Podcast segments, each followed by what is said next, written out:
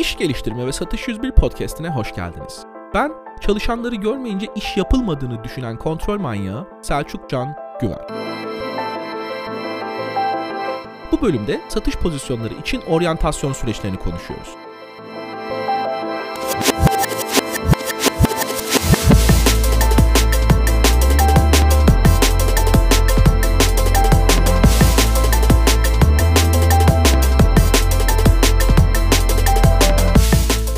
Tekrar hoş geldiniz. Konumuz satış profesyonellerinin eğitimi.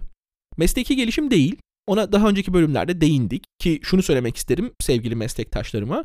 Mesleki gelişiminiz, yani mesleğinizle alakalı yeni kavramlar öğrenmeniz, eğitim almanız, kurslara katılmanız sizin sorumluluğunuzda. İşverenin sorumluluğuna bırakmayın bunu. Aksi takdirde kariyeriniz işvereninizin vizyonu kadar gelişir. Bu bölümde ele alacağımız şey, işe yeni başlayan bir satışçının sizin sisteminize ayak uydurması ve en kısa sürede fonksiyonel hale gelmesi için gerekli eğitim. İlk satışçınızı almakla 10. satışçınızı almak arasında tabii ki fark var. Zaten ilk satışçınızı işe almak daha karmaşık bir süreç ve bunu çeşitli bölümlerde detaylı inceledik. Ben bu bölümde size 3 hızlı tavsiyede bulunacağım ama bu tavsiyeleri uygulamak için içeride bir tane de olsa deneyimli satışçınızın olması gerekiyor. Şimdi haliyle satışları arttırma beklentisiyle yeni personel alıyoruz. Mümkün olduğunca hızlı işe koyulsun, hemen sahaya çıksın, ürünü tanısın, satışa başlasın istiyoruz haklı olarak. Ama tam bu noktada çok acele etmemek lazım. Satışçınızın hazırlığına ve oryantasyona ne kadar çok vakit ayırırsanız sahada sonuca o kadar hızlı gittiğini göreceksiniz. Tabii ki bu süreci iyi kurgulamak lazım ve bunun için de vereceğim tavsiyelere geçebiliriz. 1. Buddy sistemi kullanın. Askerliğini yapanlar hatırlar, sizi birine, o birini de size emanet ediyorlar. Kaybolmayın, ölmeyin, bir şey olursa haberleri olsun diye. Tam böyle değil ama benziyor.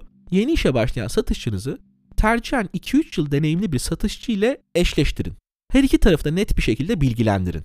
Yeni satışçı arkadaş, her türlü soruların için, anlamadığın süreçler olursa, yalnızca teknik değil çalışma düzeniyle ilgili de soruların olursa ilk önce buddy'ne gideceksin.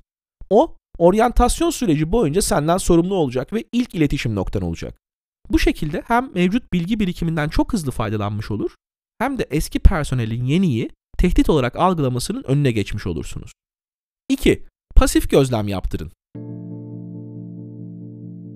Ghosting diyorlar buna. Deneyimli satışçınızın yanına koyuyorsunuz yeni arkadaşı ve diyorsunuz ki bu arkadaşın önümüzdeki bir hafta boyunca yapacağı her şeyi beraber yapıyorsunuz. Telefonda konuşursa dinleyeceksin. Müşteri ziyaretine giderse sen de gideceksin. E-mailleri nasıl yanıtlıyor gözlemleyeceksin ve bunları yaparken de not alacaksın detaylı. Bu ghosting, yani sen hayalet gibi olacaksın, kişiyi rahatsız etmeden çalışacaksın, omzunun üstünden bakacaksın hep. Soruların olursa buddy'ne soruyorsun, gözlemlediğin kişiye değil. 3. Birimler arası rotasyon yaptırın.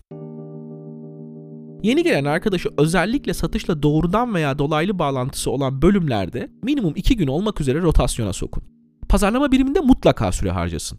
Baksın bakalım müşteriler kendi tabağına düşmeden önce hangi aşamalardan geçiyor. Depoda süre geçirsin. Mevcut müşterilerle ilgilenen account management birimi varsa mutlaka süre geçirsin. Yazılım şirketi ise teknik ekiple, ürün geliştiren ekiple süre geçirsin. Bu sayede hem büyük resmi görmesini sağlarsınız hem de birimler arası iletişimi güçlendirecek bağlar kurmuş olursunuz.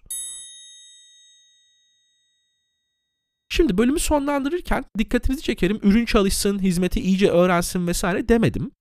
Bu süreçleri öyle tasarlayın ki ürünü çalışmasın, ürüne maruz kalsın. Pasif gözlem yaparken zaten hizmetin veya ürünün teorik halini değil, sahada yaşayan halini görecek. Bunlar üzerinden de buddy'sine sorular soracak. Diğer birimlerden bu ürün müşteriye satılmadan önce hangi aşamalardan geçiyor? Bunu öğrenecek. İşte bu yüzden bunu ayrı konumlamayın. Yani al bunlar broşürler, şu web sitemiz, sen şimdi bunları iyice çalış, sana bir hafta sonra sunum yaptıracağız demeyin. Bu şekilde ürün bilgisini değil, sunum yeteneğini ölçmüş olursunuz.